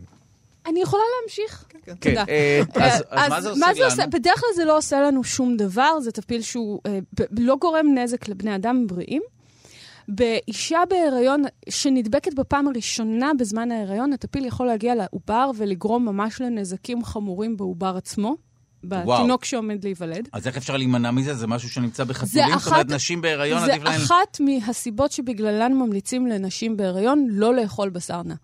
זה לאכול בדיוק בשר אחת. נע, אני- טוב, אף אחד מאיתנו עדיף שלא יאכל בשר עכשיו, נע. אני. אישית הרחבתי את האיסור אבל הזה. רגע, זה משהו שקשור לחתולים גם? זה לא. אז זהו, אז אני באופן אישי, בהריונות, אני הרחבתי מאוד את ה... הייתי מאוד... זה, והסברתי ליואב שאסור לי לאכול בשר נע, אסור לי לנקות את החול של החתולה, אסור לי לשטוף זהו, כלים. למה אסור לנקות לי- את החול של מותר החתולה? לשטוף את החול, אה, מותר כן, לנ- זה- זה- זה- עכשיו, אחרי שהכי קטנה כבר בת עשר, אז אני חזרתי לתורנות ניקוי חול חתולים. Mm, אבל אוקיי. היה לי שמונה שנים יפות עם זה. זאת אומרת, ניצל ניצול ציני את עולם החי. ואכזרי. כדי להימלט ואת הדו- ממטלות הבית. ואת הדוקטורט, יש לציין, כי כאשר רופאה אומרת לך, אסור, אני חייבת פשוט לשבת עם הרגליים נכון. באוויר ושמישהו יביא לי מים, אז אתה, וואו. אתה לא יכול. זאת אומרת, מדובר באישה בלתי נסבלת. אולי נאמת, אולי נקבל תגובה מ... כן, צריך תגובה מהנדס מיואב. החלל יואב לנצמן לסיפור. אה, anyway, אז אוקיי. בבני אדם, למרות שעקרונית את יכולה להידבק מחול של חתולים, פשוט זה הרבה יותר קשה, כי אתה צריך שצואה של חתול תגיע ל... זה אומר רגע, לנקות אבל את החול ולא צואה לשטוף של פין. חתול שנגוע. שעשויה יכולה להגיע, להעביר, שנגעתי בצואה של חתול, חלילה, לא שטפתי ידיים, זה מגיע לפה שלי, זה כן כן. מסוכן. זה יכול, אותך. לקרות, זה יכול. להדביק אותך בטוקסופלזמה, אבל אם מערכת החיסון שלך תקינה, זה לא יעשה לך כלום. מה שקורה זה שהטוקסופלזמה מגיע למוח, נשאר במוח לנצח. וכל עוד מערכת החיסון שלך תקינה, הכל סבבה. אם יש ירידה במערכת החיסון, מהמון המון המון סיבות, אחד הדברים שיכולים לקרות זה שהטוקסופלזמה מתחיל להתרבות פשוט. וואו. הוא מתחיל להתרבות, ואז הוא פוגע בתפקודים מוחיים, תלוי איפה הוא נמצא. הוא יכול אה, לשנות את ההתנהגות, הוא יכול אה, לגרום לבעיות ראייה, שמיעה ודברים אחרים. וטוקסופלזמה זה, זה זיהום מאוד קשה בבני אדם, אוקיי. ואז אחד הדברים שעושים, ואז יש טיפול, יש ממש ממש תרופה שמקבלים, וזה מרפא טוקסופלזמה, וכל המאזינים לא צריכים להיכנס לפאניקה, אבל... ו- ו- וזהו. אבל לעולם אל תגדלו אל חתול. תלקקו צואה של חתולים. וכמובן גם טוקסיקופלזמה אין לה אינטרס זאת- להגיע אלינו, זו כי התוכנית הכי מגעילה אנחנו dead end מבחינת הטוקסופלזמה. מאיתנו היא לא יכולה אני יודע. שדיברתם עם עורכת המשדר ענת רחל אורי של תוכנית המשך, אבל לאור רמת הגורל ש- והבהלה שאנחנו מעוררים, זאת גם תוכנית פרידה מנושא הטפילים, שהוא סתם מעורר בהלה בציבור. אנחנו נעצור לרגע את השיחה הזו, כי אנחנו רוצים אה, לדבר על אה, אה, משהו שהוא פורסם לאחרונה ומרתק. אנחנו רוצים לבדוק מה הקשר בין פוסטים ויראליים בפייסבוק, או כל מיני סרטונים ויראליים ביוטיוב, ללהקות דגים ומושבות חיידקים. מסתבר ששיתוף של פוסט, או, או מם, או סרטון, זה לא משהו חדש בטבע, זו התנהגות להקתית קלאסית. התנהגות שמאפיינת קהילות גם בעולם החי. אבל שימו לב למחקר בנושא שנערך במכון אה, ויצמן למדע, ולפי אותו מחקר, קבוצות עשויות לפעול בדרך הטובה ביותר עבורן, כאשר הפרטים בקבוצה פועלים כל אחד בדרכו שלו. זהו. בקיצור, עדיף להיות אנוכי, ואז הכל מסתדר. זה חוזר להשקפת העולם של נועם לגבי טפילים. מעניין. אנחנו נשמע על המחקר הזה אה, מפי פרופסור אלעד אה, שניידמן, שהוא חוקר אה, במכון אה, ויצמן, במחלקה לנוירוביולוגיה. שלום לך. בוקר טוב. רגע, אתה מוכרח אה, להסביר לנו את המחקר הזה? כי, אה, אוקיי, זה נשמע מוזר. מאה אחוז. אז פה אני אתחיל, תן טיפה רקע כדי לתת את ההקשר אולי למאזינים. אמ, הקבוצה שלנו במכון ויצמן היא קבוצה שמורכבת אולי כבר בהמשך למה שנדבר עליו עוד שנייה, מאנשים שבאים מתחומים שונים. מפיזיקאים, מביולוגים, מאנשים ממדעי המחשב, ומה שמעניין אותנו בדרך כלל זה התנהגות של קבוצות. אנחנו שואלים איך קבוצות של תאים במוח עובדות ביחד, כשאנחנו מרגישים וחושבים, ואיך קבוצות של בעלי חיים עובדות ביחד. והשאלות האלה על התנהגות בקבוצה הן ברורות גם uh, uh, מהטפילים שדיברתם עליהם, עליהם קודם, אבל באופן כללי להרבה מאוד תחומים. זה מעניין ביולוגים לגבי חיות עובדות ביחד, uh, זה מעניין פסיכולוגים לגבי התנהגות של קבוצות של בני אדם, זה מעניין כלכלנים לגבי התנהגות של שווקים, וזה מעניין אפילו פיזיקאים ומתמטיקאים על התנהגות של מערכות שיש בהם הרבה אטומים או הרבה אלגוריתמים או הרבה רובוטים שכולם יבואו לאכול אותנו עוד מעט. אוקיי. Okay. ואנחנו משתמשים בעצם בכלים ובשפה שבאה ממתמטיקה ומפיזיקה לנסות להבין את העקרונות של הקבוצות האלה. לנסות לקבל איזה תיאור שהוא לא רק... במילים, אלא להיות מסוגלים גם לנבא מה הקבוצה תעשה, ובמקרים מסוימים להגיד זה הכי טוב או שאפשר לעשות. והשאלה שמאוד הטרידה אותנו, גם כשאנחנו מסתכלים על קבוצות של דגים או של ציפורים או של אפילו בני אדם, היא הרבה פעמים אנחנו מנסים להבין איך הם עובדים ביחד, ולפעמים השאלה של למה הם עובדים ככה היא קשה לענות עליה, וזה משהו שניסינו להסתכל עליו. והסתכלנו באופן ספציפי על, על בעיה של חיפוש, איך אתה מחפש דברים במרחב. כי זאת דוגמה לבעיה קשה שצריך לפתור הרבה פעמים. אוקיי. Okay. אז אם אתה מסתובב לך בתל אביב ואתה מאוד רוצה קפה, קח את הדוגמה הזאת לחלק מהאנשים בבוקר, ואתה מריח קפה באיזשהו מקום, אתה זז טיפה מימינה ואתה, הריח מתחזק, אז אתה יודע מאוד בקלות להגיע לבית הקפה הטוב בסביבה. אבל הבעיה הזאת היא בעיה קלה כל כך שאפילו חיידקים יודעים לעשות אותה, הם יודעים למצוא סוכר כשיש באיזשהו מקום, והם ימצאו את הדרך אל, אל המקום הטוב להיות בו, או למצוא, במקרה של בעלי חיים, למצוא בן זוג, או, או מקום טוב לגור. אבל מה עושים כשהבעיה היא קשה? אם יש הרבה מאוד רעש והרבה מאוד דברים בדרך, ומה שאתה מחפש הוא רחוק, ויש לו איזשהו סיגנל, אבל הוא מאוד חלש. אז דרך אחת לחשוב על זה היא שהפרט יהיה מאוד חכם, והדרך השנייה היא שהקבוצה, שהוא יהיה חלק מקבוצה שתעשה משהו ביחד. אז כולנו רגילים לחשוב על חוכמת ההמונים, והפוסטים הוויראליים בפייסבוק היא דוגמה לדברים שאנשים חולקים אחד עם השני ובו הם נהיים יותר ויותר דומים אחד לשני. כן, זו התנהגות קבוצתית שהיא יחסית חדשה ומשתנה. גם בעולם הרשתות החברתיות יש התנהגות משתנה, פתאום היום אנשים פחות משתפים, יש מין טרנדים כן. של התנהגויות וכולי, אבל זה מעניין, אוקיי. אז, אז, אז, אז זאת מטאפורה טובה למה שניסינו לשאול, ואמרנו בוא נחשוב על החיפוש הזה בקבוצה, ו, ומה שהתחלנו ממנו היה מאמר מאוד נחמד שקראנו של... קבוצה מאוניברסיטת קליפורניה בסן דייגו לפני כמה שנים, שבהם הם הסתכלו על איך אפשר לחפש דברים בעולם שבו הבעיה היא קשה, שיש מקור חלש והוא מאוד רחוק נגיד, והם גילו שמה שלפעמים הדבר הכי טוב לעשות הוא לא ללכת למקום שבו אתה חושב שנניח נמצא בו האוכל, אלא ללכת למקום שייתן לך הכי הרבה מידע על איפה נמצא האוכל, ושהרבה פעמים זה לא אותו דבר בכלל. ככה שאם אתה רוצה את המסר החינוכי, ללמוד דברים חדשים ולחפש אינפורמציה זה הועיל. ולפעמים זה הדבר הכי טוב שאפשר לעשות. והם הראו שלא רק שזה הדבר הכי טוב שאפשר לעשות בהרבה תנאים, אלא כשהם הסתכלו על איך חרקים נניח מחפשים אוכל או מחפשים בני זוג, המסלולים שהם עושים, כן. מבחינת האופי של המסלול, הוא מאוד מתאים לתיאוריה המתמטית הזאת. מעניין. אז זה הגניב אותנו, ואמרנו אולי אפשר לחבר פה את הרעיון של להיות חכם דרך זה שאתה מחפש מידע, ולא בהכרח סתם רץ לאיפה שאתה חושב שהאוכל נמצא. והשאלה של איך קבוצה יכולה לעבוד ביחד. אז לקחנו, בנינו סימולציית מחשב, שזה דרך שבה קל לנו לחקור הרבה תנאים ולשלוט בפרטים לחלוטין. ושאלנו איך, אם יש באמת מקור אוכל נניח באיזשהו מקום, והרבה שחקנים, אפשר לחשוב עליהם כדגים מדומיינים שמחפשים את האוכל, איך כדאי להם לעבוד ביחד. והסתבר שהדרכים שאנחנו כולנו רגילים לחשוב עליהם, של זה שכדאי להם לחלוק את המידע אחד מהשני, או לשתף את הפייסבוק פוסט שלהם אחד עם השני, ולעשות מין תמונה ממוצעת, כי ככה שהם יחברו את מה שהם יודעים, מין חוכמת ההמונים כזה, זה פתרון רע במיוחד. זה רע, וואו, זה, זה, זה מפתיע. כן, זה היה מאוד מפתיע, וקצת לקח לנו זמן לשבור את הראש ולהגיד איך יכול להיות שמה שנראה לנו מאוד אינטואיטיבית כהדבר הנכון לעשות נכון. לא עובד טוב. ואז ניסינו את ההפך קצת, ואמרנו, מה קורה אם הם במקום לנסות לח... לחלוק את המידע אחד עם השני ולהיות דומים אחד לשני, כל אחד ינסה גם לקבל מידע על העולם, אבל גם להיות מאוד שונה מהאחר. אמ, ככה שהוא האינדיבידואליות שלו באיזשהו אופן היא חלק ממה שהוא מנסה להשיג, יחד עם זה שהוא מנסה למצוא את האוכל. וזה נתן uh, את הפתרון הכי טוב uh, שיכולנו למצוא, והרבה פעמים יכולנו להראות שזה הפתרון הכי טוב שאפשר להגיע אליו. ככה שבעצם קיבלנו מצב שאוסף של שחקנים שכל אחד הוא קצת אגואיסט לכאורה וקצת אופורטוניסט אפילו, um, זה הדבר הכי טוב גם לקבוצה, זאת אומרת הקבוצה תמצא את האוכל הכי מהר וגם כל אחד מהשחקנים יגיע לאוכל הרבה יותר מהר בדרך הזאת.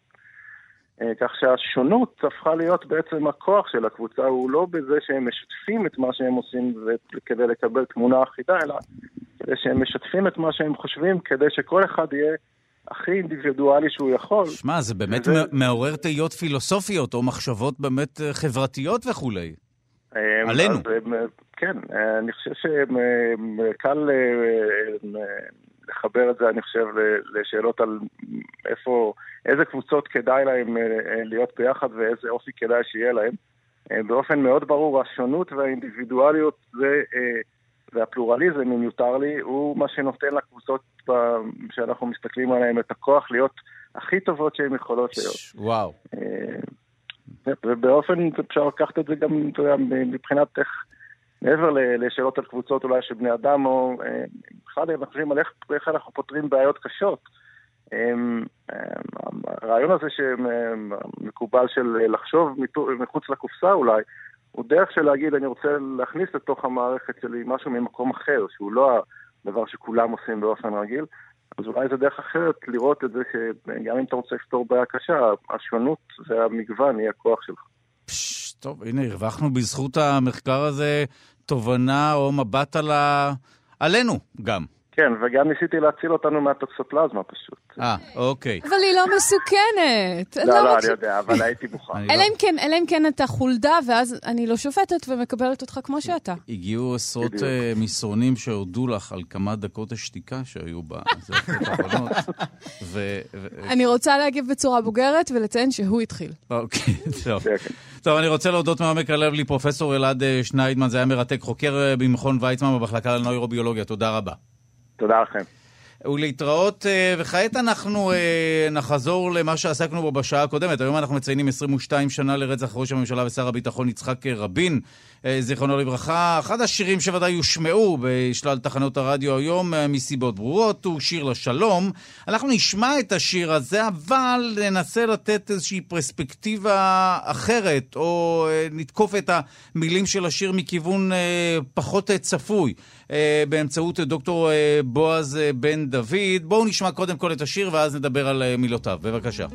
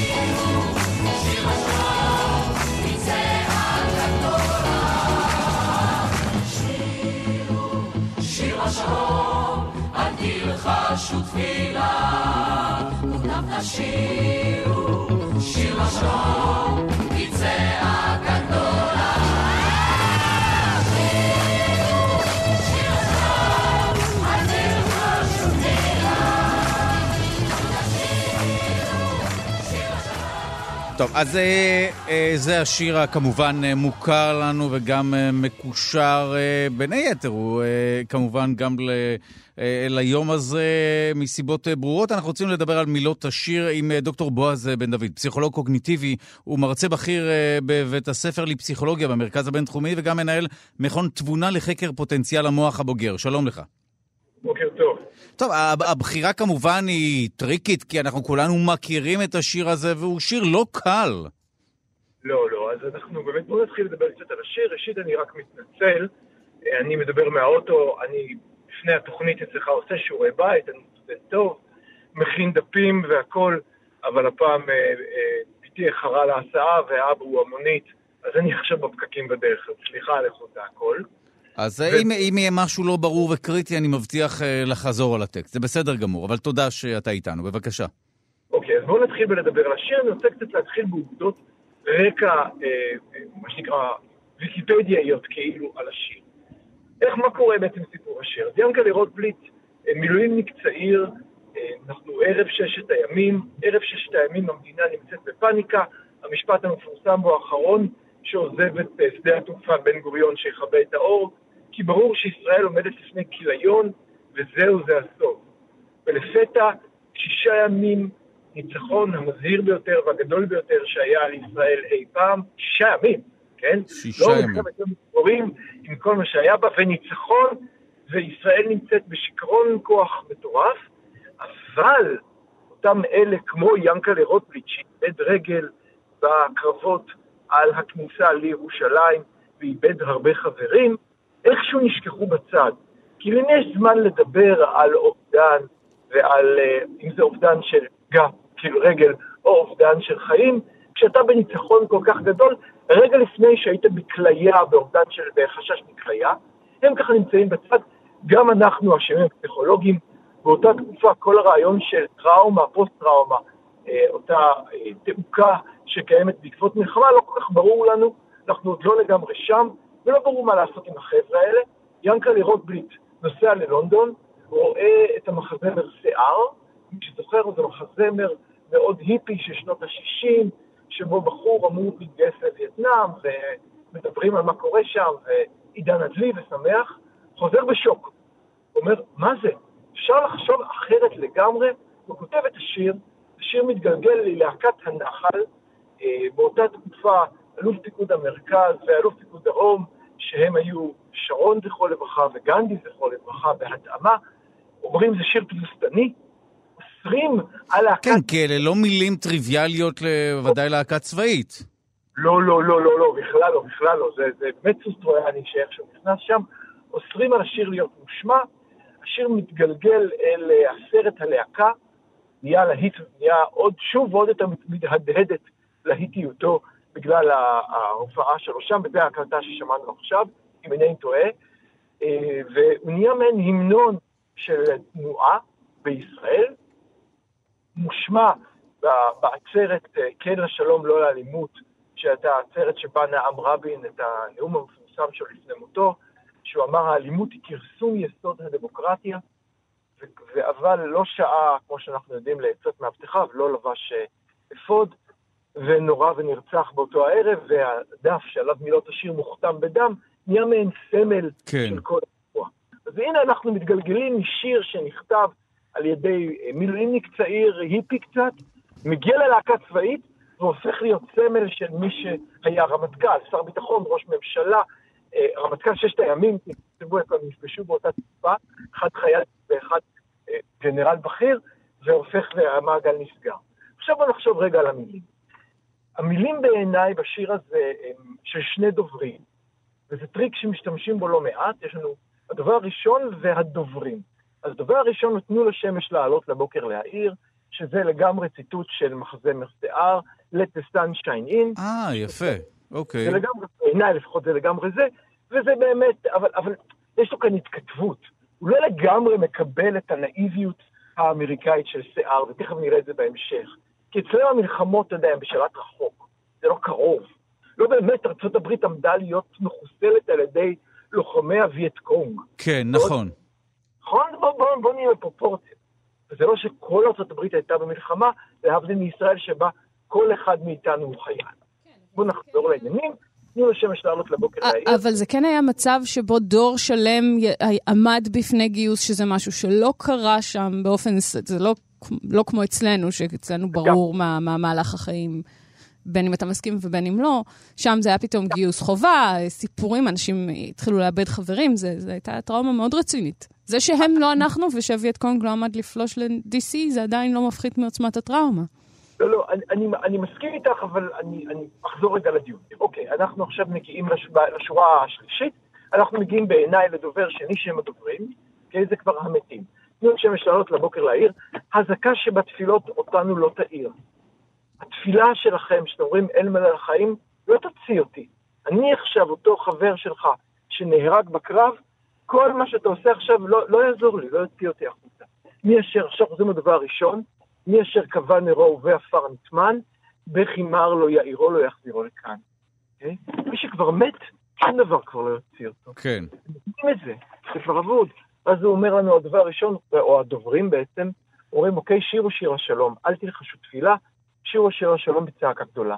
אני לא רוצה תפילות חלשות, אני רוצה שתבואו ותהיו אקטיביים ותעשו משהו. עכשיו, חשוב להבין על מה הוא בעצם נלחם כאן, נגד מה הוא נלחם כאן.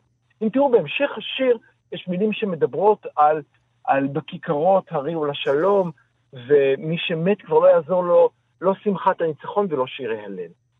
אני מזכיר, באותה תקופה ההלוויות היו, למה אתם עצובים? אנחנו ניצחנו.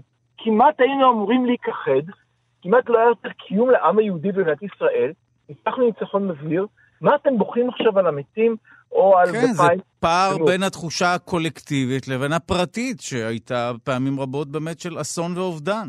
אבל לאבא או אימא שאיבדו את בנם, שום דבר כבר לא יעזור. ודאי.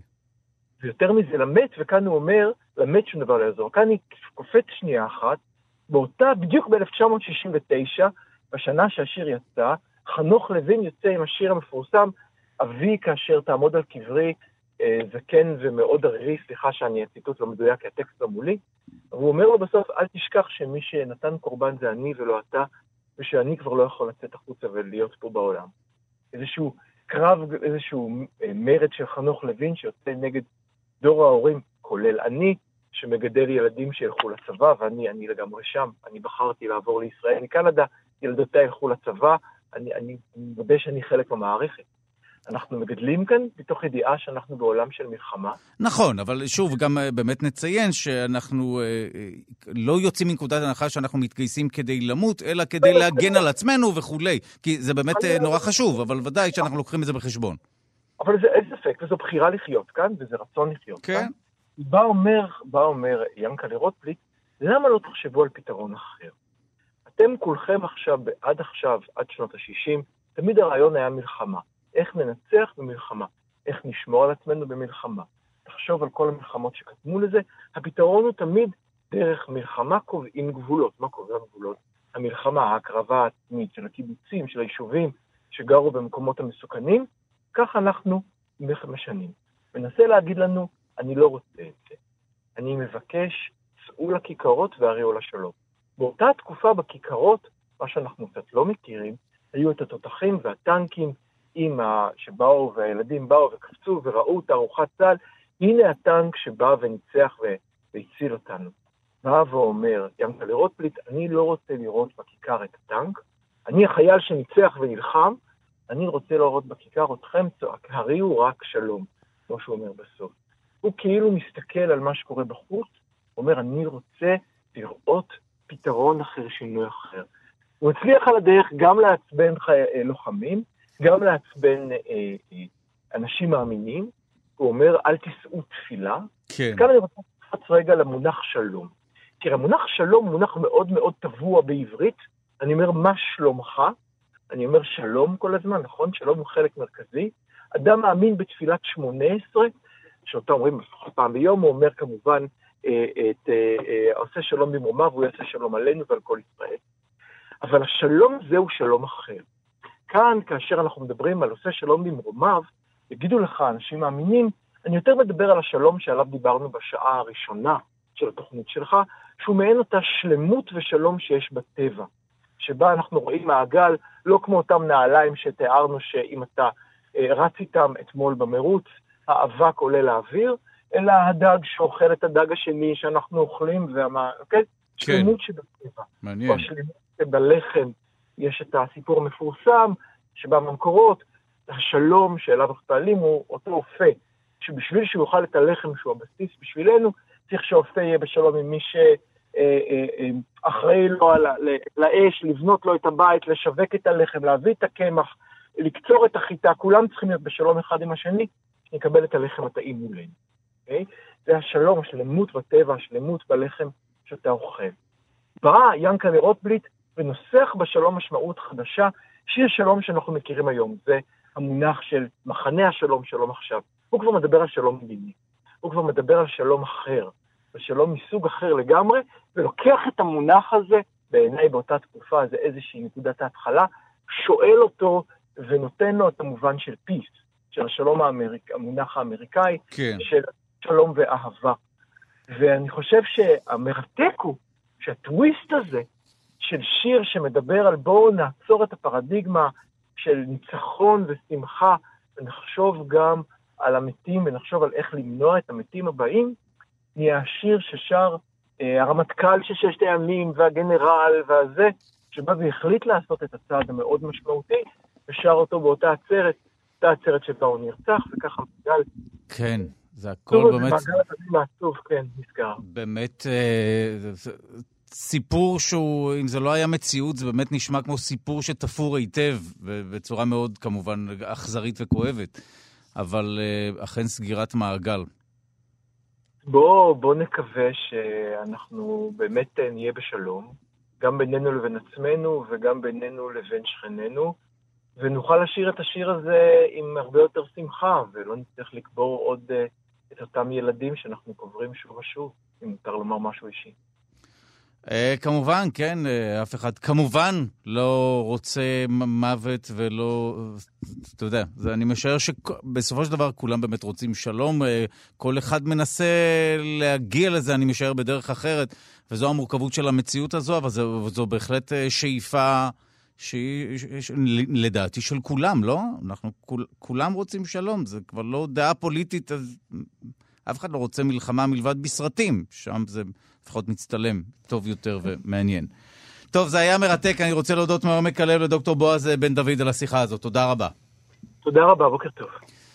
ואנחנו אה, רק נעיר את האורחים שלנו, לא, סתם, אתם אה, אני, איתנו. אני, תוהה, אני תוהה אם לתת לנועם לבחור את האייטם שאנחנו רוצים לדבר עליו, או, או, או פשוט להעניש אותך על מה שאמרת קודם ולבחור אותו בעצמי. הביטי, יש לי הגנה של, זה במשפטים זה נקרא חוסר רצייה. אני לא יכול לבחור בין כמה קווי פעולה אפשריים בשל העובדה שלא ישנתי בלילה וכולי, ולכן זו הגנה של כמעט חוסר שפיות. הבנתי, חוסר שפיות זמני. אה, נכון. מה בא לך לדבר? מה אתה מעדיף, דרקונים או ערפדים? אה, יש דרקונים? ערפדים אני שמעתי בחצי אוזן שיש. אה, יאללה, בוא גם וגם, קדימה. בוא נתחיל. מהערפדים. יש יצור כזה. מה, זה סוג של עטלף? אה, יש את אלף ערפד. יש את אלף ערפד. כן.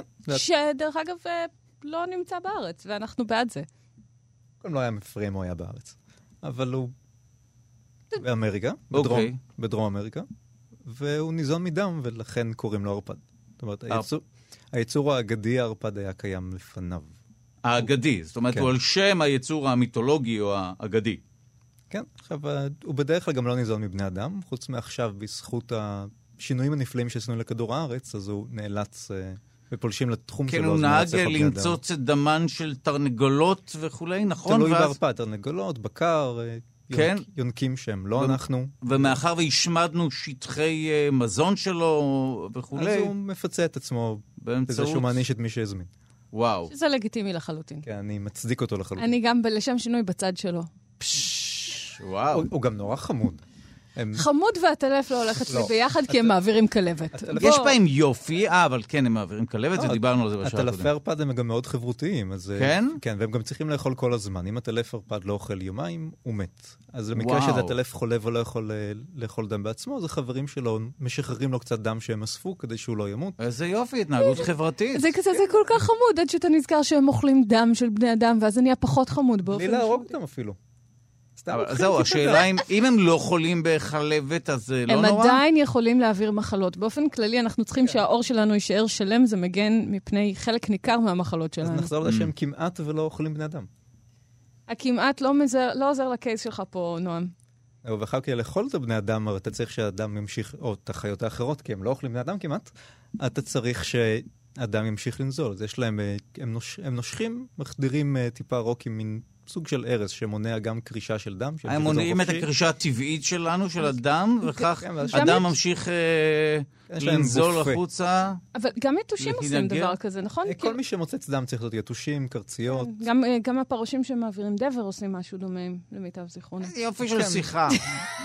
זה שיחת סלון של מטורללים. החיידק אוקיי. של הדבר שולט על הפורשים האלה, נכון. הוא חוסם- הוא להם את האזור של האוכל, ואז הם רעבים ועוקצים כן, הרבה הוא יותר. חוסם להם את הוושת, יותר הם דבר. מרגישים, הם אוקיי. מרגישים רעבים כל הזמן, די, וואו. ואז הם חייבים למצוץ עוד, ואז הם מעבירים יותר את החיידק ממקום למקום. זה מנגנון מגניב לאללה. וואו. וקטלני. אז יש לנו אה, ערפדים, כן. והם לא כן. אצלנו, אלא בדרום אה, אמריקה. כן, יש לך עוד יצורים שהם ערפדים. יש דג קטן שגם כן באמריקה, שהוא שותה דם של דגים אחרים, וזה ספמנון שאוהב להיכנס לכל מיני חרכים, אז יש עליו אגדות שאפשר לוותר עליהן כאן. בוא נוותר עליהם, בבקשה. אה, אוקיי. אבל אה, בוא נעזוב אגדות, נדבר לא, על מה שהוא עושה בסופו של דבר. הוא- כן. הוא מוצא דגים, אה, נכנס להם דרך הזימים, ואז אה, מתחיל לשתות להם גם כן את הדם. אגב, כמו רק, ערפד. אה, רק דיוק של משהו שהזכרנו בשעה הקודמת, פתחנו בסיפור על אה, אה, סרטן קטן שאוכל לשון לשון. של דג. כמובן שלא מדובר במחלה, במחלת הסרטן, לא, אלא אה, לא. סרטנון אמיתי, י- סרטן קטן היצור פיזי. שקוראים לו יצור, סרטן. יצור שהוא זה שאוכל את הלשון, או לא משנה מה גורם לה לנמק, הוא מחליף אותה, רק למען כן, הדיוק. למרות שיש סרטן אמיתי שהוא טפיל בעצמו. יש. אה, כן, מחלה? שהיא- מה זאת אומרת? כן, יש לך סר... אה, גידולים סרטניים שנגרמים מנגיפים נגיד, שזה לא נחשב, זה נגיף עושה, כמו היי. לדוגמה פפילומה, שזה לא נחשב. אוקיי. פפילומה שיש חיסון. שזה אגב, כבר מדהים שוב, אותי, אבל אני מבין שאתם כבר יודעים, זאת אומרת, זה די מדהים שמחלה כמו סרטן, שהיא בעבר חשבו שהיא נובעת מהגוף עצמו, היא פתאום אה, מתרחשת גם, לה... תראה, גם הווירוס של הפפילומה וגם הווירוס של ההפטיטיס B וה-C יכולים לגרום לסרטן. B ו-C גורמים. לסרטן כבד, ופפילומה גורם לסרטן בכל מיני איברים בגוף.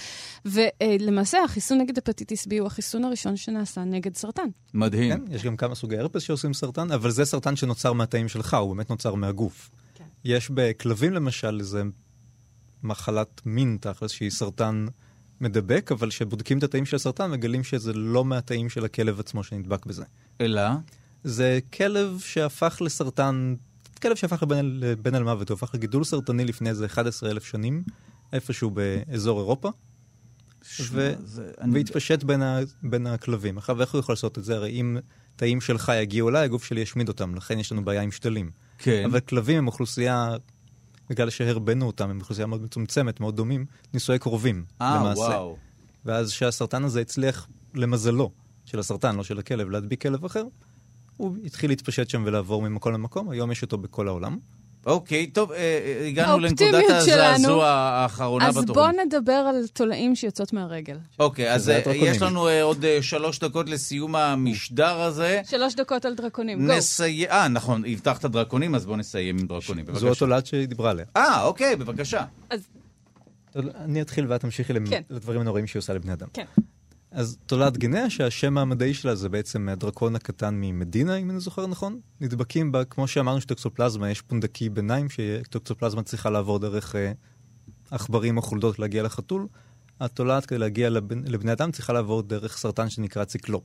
יש לך גם דרקונים וגם ציקלופים כבר. אני רוצה אוקיי. לציין שבניגוד לטוקסופלזמה, בני אדם הם חלק חיוני ממחזור החיים של התולעת הספציפית הזאת. כן, היא אוקיי. חייבת להגיע אלינו כדי להתרבות רוויה. אה. וואו. כמו שטוקסופלזמה לחתול, אנחנו החתול בשביל התולעת הזו. אוקיי. ואז ה... כשאנחנו שותים מים עם ביצים של ה... סליחה, לא. לא, שותים מים עם ה... שותים מים מזוהמים, בולעים את הציקלופ, את הסרטן הקטן הזה, שוב, החיה, לא... חיה. כן. ואז הוא מתמוסס לנו בקיבה, והתולעים שיש בפנים משתחררות, ומתפזרות להם בגוף וטורף. מתחיל, אתה יודע, מתחילות להסתובב בגוף, ליטרלי להסתובב בגוף, מגיעות לכל מקום שאפשר, יש תגובה אלרגית של הגוף לקיום של וואו. התולעים האלה, וכשהן מגיעות לבגרות הן צריכות לצאת מהגוף, והדרך שלהן לעשות את זה, זה להגיע לאור, ליצור למקום נורא נורא נורא כואב, ואז מה שבן אדם נורמלי עושה, כאשר נורא כואב לו במקום מסוים, הוא שם את היד בתוך מאגר מים כלשהו, ואז התולעים יוצאות פשוט דרך האור וחוזרות למים, שמהן הן יכולות לחזור למחזור החיים שלהם. והדרך להכחיד את המחלה הזאת, שזה נורא מגניב. רגע זה- לפני זה, לא רק זה, כשאתה שם ב- את הפצעים של התולעת, גם כשאתה שם במים, הם מפסיקים לכאוב לרגע. זה בעצם, היא מעודדת אותך לשים את האיברים. שלך במים. אפרופו דברים ששולטים על ההתנהגות אוקיי, שלנו. רגע, היית בנקודה קריטית. והדרך למנוע את זה, זה א', להוציא את התולעת, פשוט כורכים אותה על עיפרון או משהו כזה, או חתיכת עץ, ומוציאים אותה לאט לאט לאט מהגוף, שלא תיקרע. שלא תיקרע, כי אם היא ממש נקרעת זה... מסובבים אותה כמו ממש קלטת. של פעם כזו. אוקיי. בדיוק, ומספקים קשיות שתייה עם מסננים, ככה שמראש בני אדם ששותים וואו. ממקור מים מזוהם לא מקבלים את. הציקלופים לגוף שלהם. וזו תולעת שנמצאת בפני הכחדה, השנה היו רק 11 מקרים מתחילת השנה, בניגוד ללפני כמה שנים, שהיו עדיין מאות מקרים ברחבי העולם. טוב, אה, אנחנו... אה, או, אופטימיות! מעט. הורגים דרקונים, איך זה אופטימי? אה, אוקיי, אנחנו בעצם אה, נסיים את התוכנית אה, הזו שעסקה בטפילים, שהיא גם תוכנית הפרידה מהנושא המזעזע הזה, שבו לא נעסוק יותר לעולם. אנחנו כמובן מודים לכל מי שעמל על השידור הזה. בואו נודה.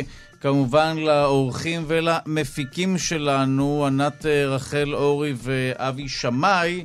תודה רבה uh, למי שהיה על- הביצוע הטכני דימה uh, קרנצוב, תודה רבה למאפרת דניאלה בן יאיר, ותודה רבה ליגאל שפירא שמלווה את המשדר הזה באמצעות הוואטסאפ, ותודה מעומק הלב למי שהיו כאן uh, והשאירו את חיינו בשלל חרדות.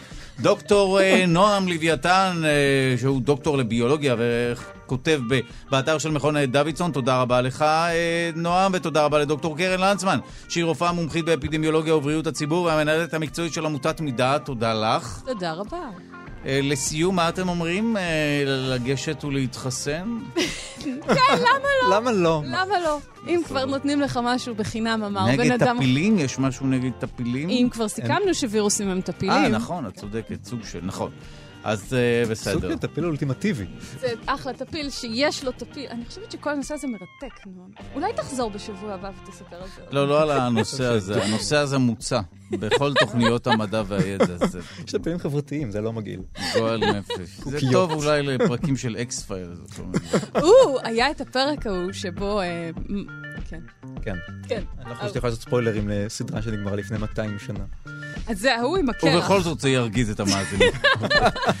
אה, שיהיה לכם אה, יום נעים כמובן וסוף שבוע נעים. תודה רבה.